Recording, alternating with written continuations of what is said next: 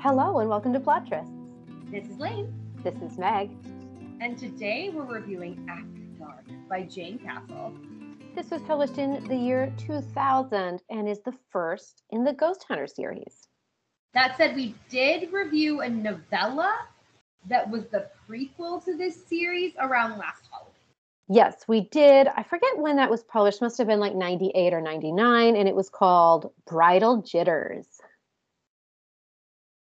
And I'm glad we read that first, because that novella, one, was really sexy, even though it was really weird.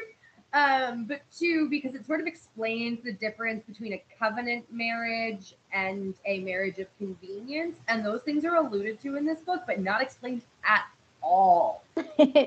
Yeah. Let's read the book jacket, and then we'll talk about the series. All right. Life is tough these days for Lydia Smith, licensed para-archaeologist. Seriously stressed out from a nasty incident in an alien tomb, she is obliged to work part-time in Shrimpton's House of Ancient Horrors, a very low-budget museum. She has a plan to get her career back on track, but it isn't going well. Stuff keeps happening. Take the dead body that she discovered in one of the sarcophagus exhibits. Who needed that?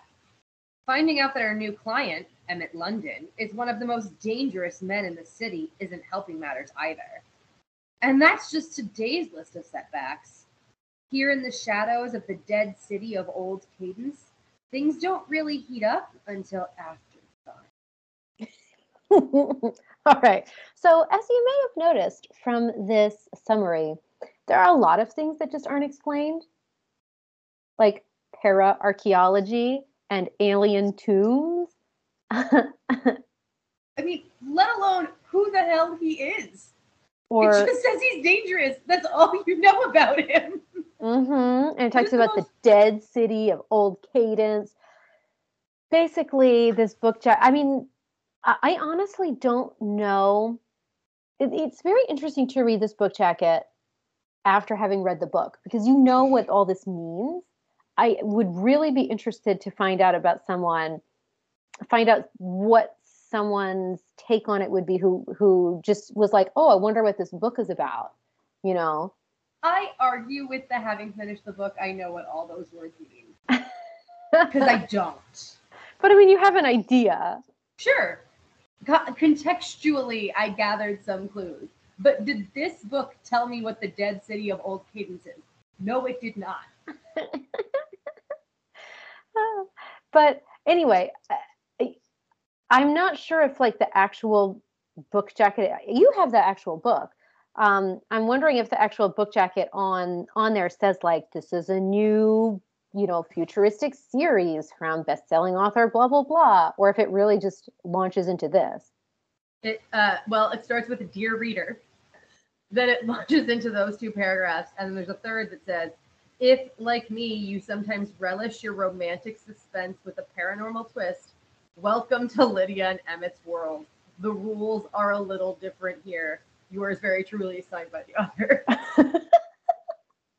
So no, there is no additional context on the actual book jacket, but at all. Interesting. All right. Should we do our random numbers and then talk about the series? One more thing. She signs this book, Jayne Ann Krentz, writing as Jane Castle. She writes. I love it. That's the signature. It's one thing to put it like on the cover so that if you like both authors, but that's how it's signed. Yeah. And now you can do what you were going to do. Guys, in case you were wondering, we have a slight disagreement about this book. I think it's like kind of campy fun, and Lane was not into it. Spoiler alert, I don't think this is a romance novel. All right. As usual, we generated a random number, and then we wrote summaries based on that number. And for this week, or for this episode, that random number is 16. I'll go ahead and just kick it off. Harmony, adding up alien archaeology, psychic powers, a sexy couple, and cute animal sidekicks since 2000. There really wasn't even any archaeology in this book, I would argue. Archaeology is a very interesting word. I get that that was her career. Right. But the only time you could sort of make the argument you were at an archaeological site, they were effectively using it as a quarry. Yes. Just putting that out there. And I also think archaeology in Harmony is different than archaeology in the real world. Because, I think you're right, but I didn't feel like that hair needed to be split in the prequel novella. Sure. Yeah. No, in the prequel, I think Jayne Ann Krentz did a really good job in the prequel novella, actually, of sort of laying everything out. And you had a lot of fun with it. Here, she is writing a duology. So this is actually the first in a duology. And I don't think that's clear on the jacket at all, which should have been. It really wasn't clear reading the book. I finished it, and I'm a little surprised to hear there's another one. Yeah. And the second book is what has the happily ever after. So this book has a happily for now. Right? Mm-hmm. Anyway. What's your 16-word summary? A secret archaeological find makes targets of both Lydia and Emmett. It's politically and emotionally complicated. There you go. Notice I didn't say romantically because, again, this was not a romance novel. So, yeah. I mean, I think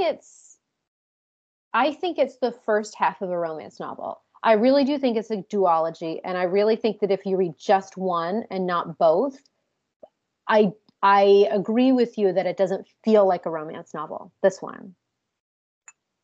Okay. So I don't disagree with you that it doesn't feel like a traditional romance.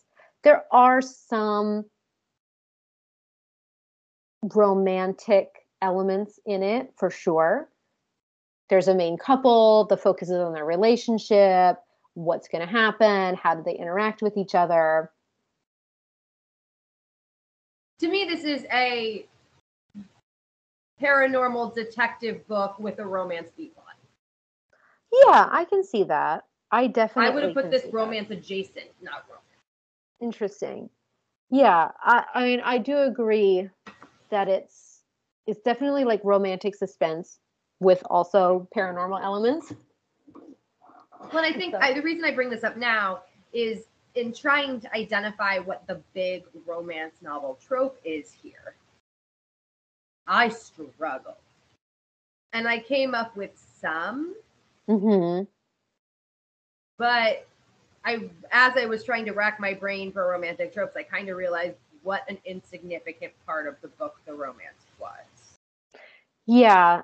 I mean, I think I would say it's sort of a, you know, it's a workplace romance in that he's her client. Mm-hmm. She's a consultant. She's working for him, right? So it's like a sort of a boss-employee workplace romance. I would say it would be the main trope, although it's also a romantic suspense. So I would call the two main tropes, what you just identified, workplace-ish romance. But I also think there was an element of vampire werewolf romance here. Not that either of them are vampires or werewolves, but he's a ghost bounty hunter and she's a paraarchaeologist, and there is massive dislike of the other profession within each profession. Yeah. All right. Should we just get into this weird world building? Because I do feel slightly hypocritical because I have definitely gone off on A Court of Thorns and Roses about how wishy-washy the world building is. And here, the world building is like, doesn't really exist.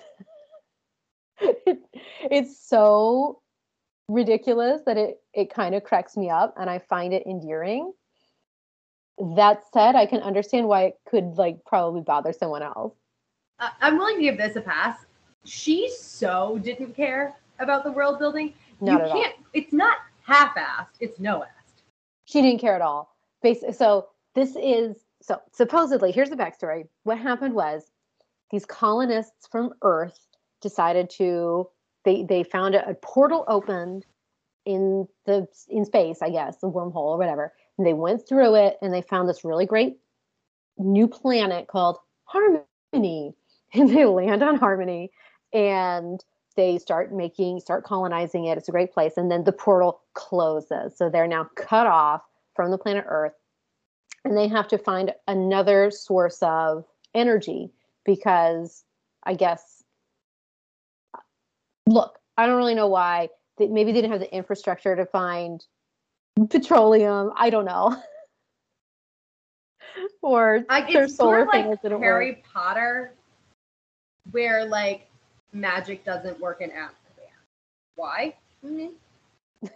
We don't know. So instead of, I don't know, solar power or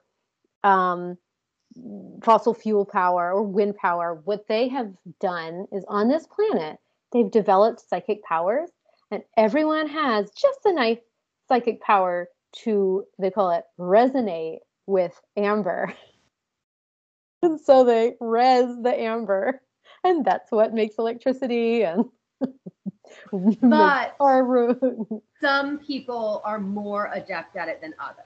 So like some people have like just enough psychic ability to like open doors. Yeah. And like the lock is tied into their resonance. Other people end up like full ghost hunters and paraarchaeologists. Yes. And so I think the more power you have, the more specialized it gets. Right. Mm-hmm. So everyone has enough power to do generalized things. But then the more power you get, the more specific it is. And Lydia is a paraarchaeologist, and she's a tangler, is what they call her. And she can undo the illusion traps that the aliens left. Oh, because I forgot. There are alien ruins on this planet as well. The aliens are all either dead or gone. They haven't found a dead body of an alien, so they don't really know what happened to them. No aliens left, but there are alien ruins. And they left behind these psychic traps that put you in like a coma and make you feel like total shit. And ghosts. But they're not sure what the ghosts are. Like the ghosts are just kind of balls of energy, unclear if they're actually dead people. That's exactly what it is. It's just balls of energy. And that's what Emmett can do. He's a ghost hunter, and he can de-res the ghosts. And summon them. Yes, and he can also make a ghost, too. Mm-hmm. It makes... Guys, like, just don't ask. That's... You kind of have to go into it with a... You're just going to be told specific things about the world, and you just got to go with it. And I was, like, totally fine doing that and just running with it. Like, completely honestly, the world building, as Lane says, is no ass. But that's not the issue, I think, that she had with this book. Because then you're just like, yeah, you know, whatever, this is fine. Like, was I looking forward to, like, getting more detail about the no-ass world development in the novella? And did I sort of think that part of the reason it was so poor was because it was a novella? Yes. It wasn't because it was a novella. Jayne Krentz just isn't interested in building this world, and I accepted that and took it in stride. Yeah. Well, and the other funny thing is too, you know, like they're on a new planet, like brand new planet. But the only things that are different are these like psychic powers and the alien ruins, because everything else is the same. They eat salmon, pasta, pretzels, wine. Like I'm just naming off these things that, you know, if you're on a different planet, you probably would have to find other things to eat. Or wear. Well, yeah, they wear jeans. They wear like early aughts fashion, which I kind of also love. Or like structure your cities. Yeah. Yeah. So anyway, the world building is not the book's strength, but it's also what makes it kind of silly and fun to just sort of be like, you know, this is kind of fun, you know? Oh, yes. There's one other thing we didn't mention. It's about the way marriage works on the planet. Well, we mentioned in the beginning that the prequel novella explains the difference between a marriage of convenience and a covenant marriage. Basically, a marriage of convenience is you get married, you sign a contract for a year, and if you get pregnant, then it converts to a covenant marriage, which is forever. And the only reason you can get divorced is like adultery. Adultery or abuse, I think. Yeah, and it still has to be like found and proven by a private investigator. So it's, I mean, it's like back to, you know, 18th century marriage. Yeah. So anyway. Not really relevant, though, because no one gets married in this book. Not in this book. I said what I said. You said what you said, and it's true. Look, I'm not disagreeing with you on that part. I think we disagree on how much we enjoyed this book. I think this book is pretty fun. It's ridiculous, but enjoyable. Some of this is totally personal, genre, whatever. I don't enjoy these sort of fluffier, detective-y romance novels that sort of try to be funny. Mm-hmm. Most of the time, whether they're para or in the modern day, like, this is just not my genre. Yeah. Unless it's done really well, and I think it's rarely done really well. I actually thought the mystery here was so tedious and boring, which I know we disagreed on, that really, because I identify, I was like, oh, this doesn't really feel like a romance to me. Okay, well, then the mystery must be the main thing. And the mystery was bad. So... yeah. And I'm sorry, and Meg is going to talk about this later, but I want to say it now. He moves in with her very early, and it is so closed door. The thing is, too, it's like really slow burn for him moving in with her. So he's like, oh, this is more dangerous than I expected, so I'm going to drop you as a consultant. And she's like, no, you're my way out of this shitty job that I have. You can't drop me as a consultant. So she refuses to, he asks for her resignation and she refuses to tender it. And so because he feels responsible for her safety, he's just like, I'm moving into your apartment so that when people send ghosts after you, I can de-res them, basically.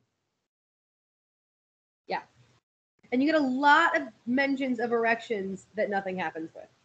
Yeah, like, you know, she's in her bedroom and then she's wearing, like, a T-shirt and he's just wearing his trousers or his boxers or whatever the heck it is. And there are a lot of fraught moments where they see each other or brush up against each other, but again, as Lane says, takes a long time for anything to happen, and then when it does, it's lame.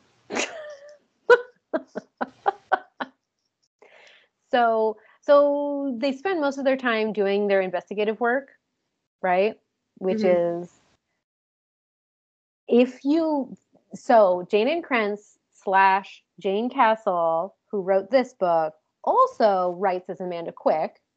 Mm-hmm. And if you think back on the book we read most recently by her, the it's also in Amanda Quick. And if you think back to the book that we read a year ago, Dangerous, which was them investigating some murders, they basically do the same thing. So I think it's kind of an interesting, for me, as a huge Amanda Quick stan, I really like seeing the connections between her futuristic novels and her contemporary novels.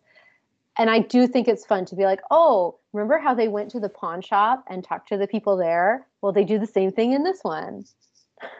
So I personally enjoy that. Yeah, I think I'm less of an Amanda Quick stan than you are. I like some of her books that we've reviewed for the podcast. And it's funny, I usually think she's a pretty good writer, and I found this one very awkwardly written. Yeah. I thought some of the dialogue was very clunky, and I will get to a specific example in a bit. Sure. But even some of the descriptions of, like, contract negotiations, I felt were very, like, stilted. Yeah.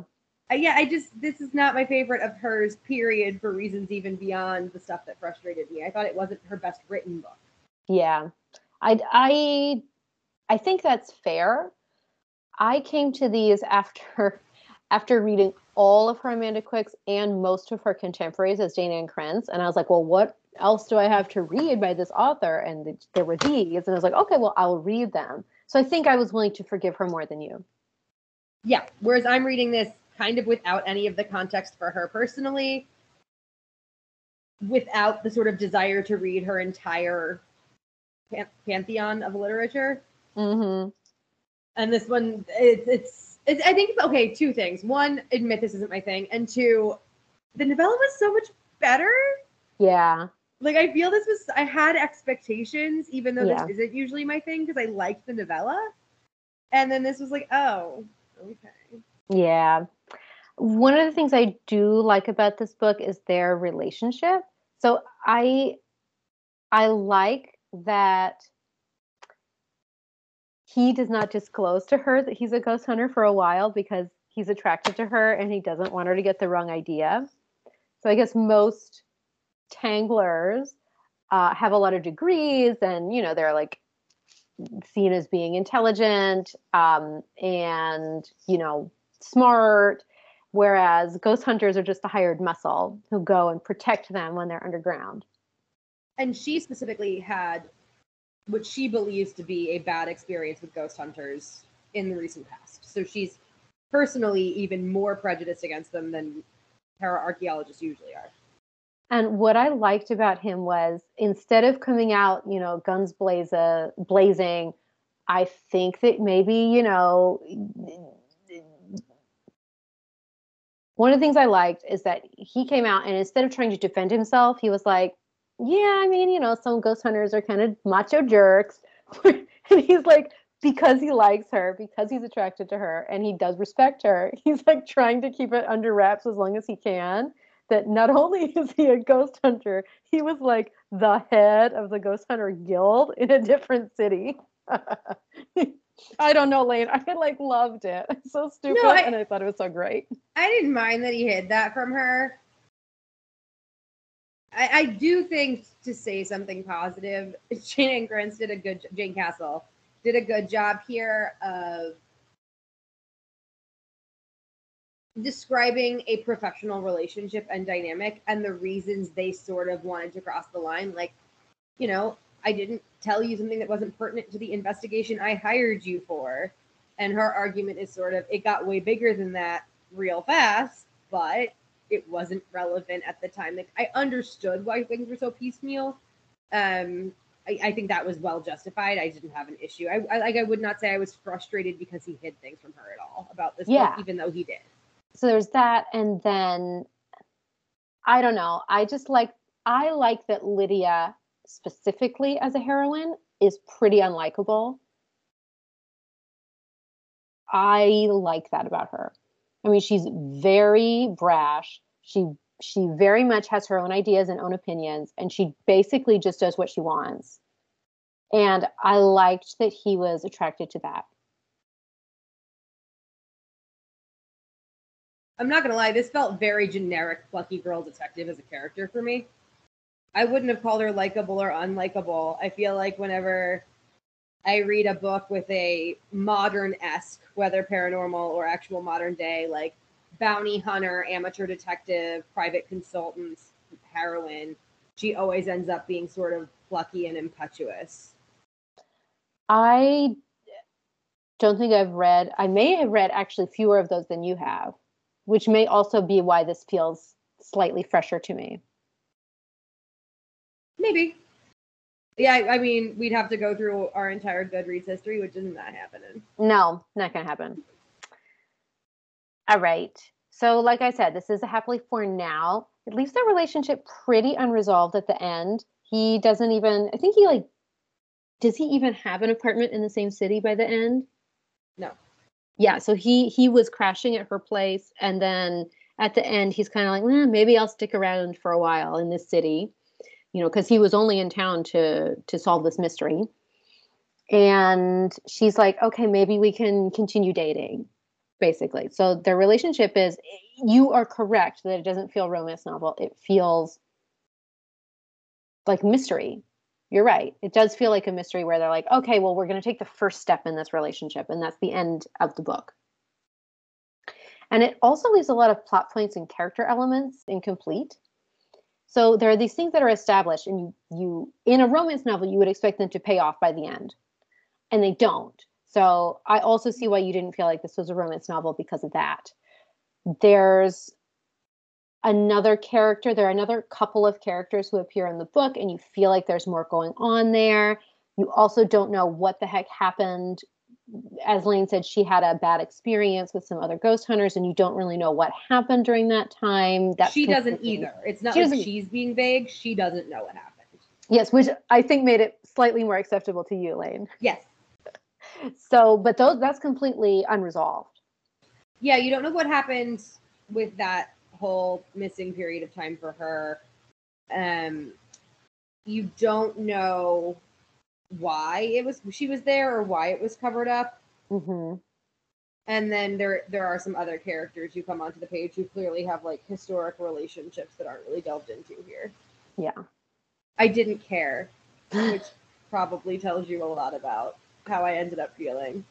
Lane wasn't also, like, oh, I wonder what's going to happen next. No. Also, I was laughing. They make it, there's this character who constantly calls Emmett's son. And they make it clear that there actually might be a paternity question in the way some of it's worded. But all I could think was Hamilton. Have you seen it or listened to it? Oh, so there's this scene where Alexander Hamilton and George Washington are fighting, and George Washington keeps calling Hamilton son. And Hamilton just keeps saying, don't call me son. Don't call me son. And the fight ends with him saying, call me son one more time. And so in my head, I am hearing this argument in the cadence of Lin-Manuel Miranda's Tony Award-winning musical. Got it. So this felt like a sitcom ending to you? Yeah, just in that, I think it was with the happily up for now. Yeah. Like in the way that a 90s sitcom especially would want to like leave the season cliffhanger with like you had the big reunion, but it wasn't quite firm enough. Mm-hmm. Because like obviously a 90s sitcom in my head, not even realizing it was a duology, was like, well, because you're not going to show porn on TV. It's like it ends with the chaste kiss and the agreement we're gonna date, and then they can throw it all out next season if they want to. Right. Like that was the tone of the ending for me. Yeah. And I've talked about her writing sitcom endings or sitcom scenes before too, but in a different way.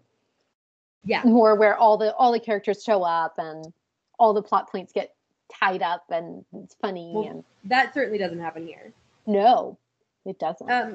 I have to call out the worst dialogue choice in this entire book. So the two big bads are revealed at the very end. Mm-hmm. And one of them is present with murderous intent. And what the page says is, you gosh darned SOB. I want to be clear. It wasn't goddamn son of a bitch, and I'm trying not to curse. It says, gosh darned SOB. What? It is like, very Scooby-Doo. Yes, it was so Scooby-Doo, and in a way that like it didn't feel like it was supposed to be. Like the stakes were actual death, and they just found people who'd been like imprisoned for weeks. And like the other thing I found hilarious is these people who are imprisoned for weeks and being forced to work and not being allowed out into the light. Emmett finds them and he's like, looks at the guy who, mind you, has been wasting away in a jail cell for almost a month and goes, you can fight hand-to-hand combat, right? It's like, what? Like, I felt like the tone of the ending was so slapstick Scooby-Doo, you're so right. And the rest of the book wasn't. It was just very jarring for me.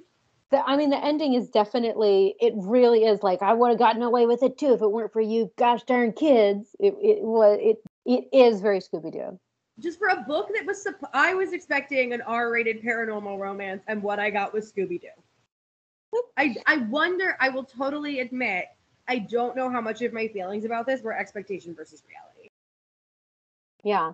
So, I enjoy this. I think I am enjoying, like, a little bit of Scooby-Doo now and then.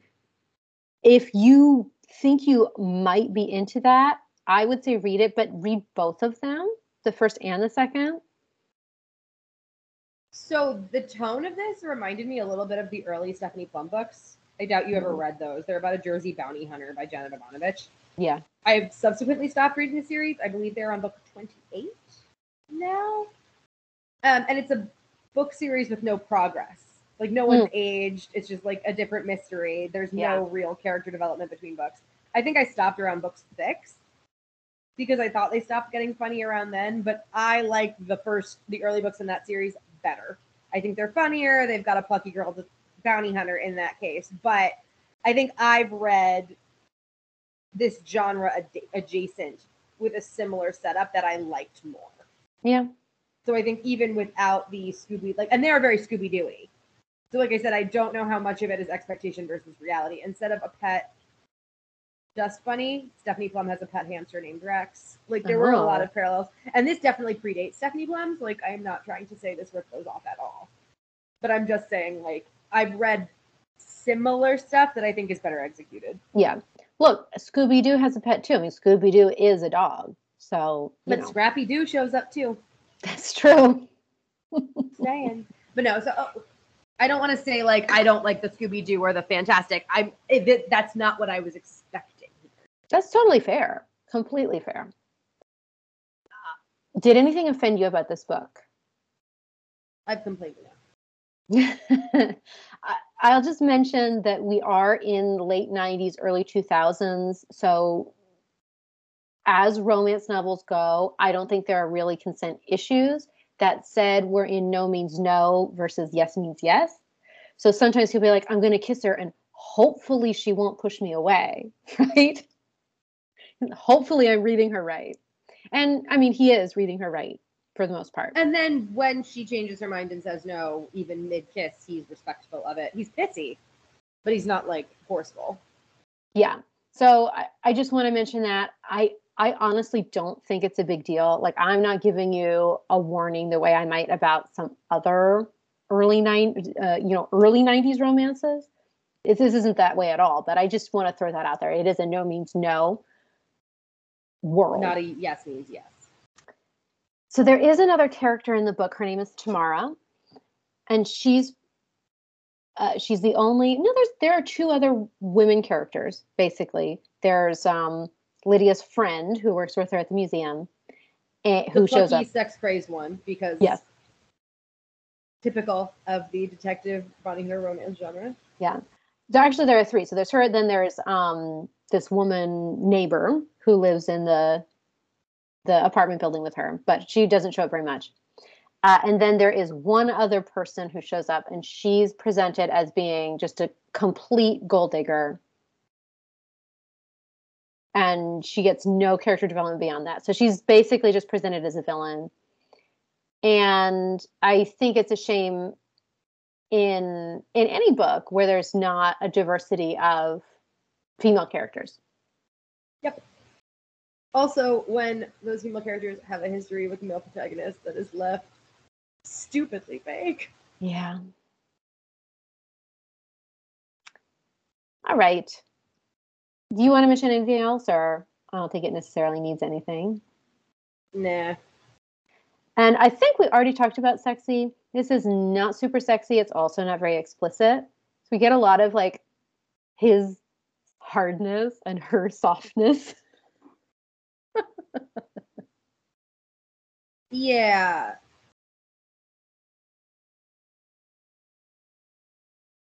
Again. The novella was, like, weird but hot. This was not weird. Every time they hook up, they're in her apartment. Yeah. And not that hot. I'm very confused. I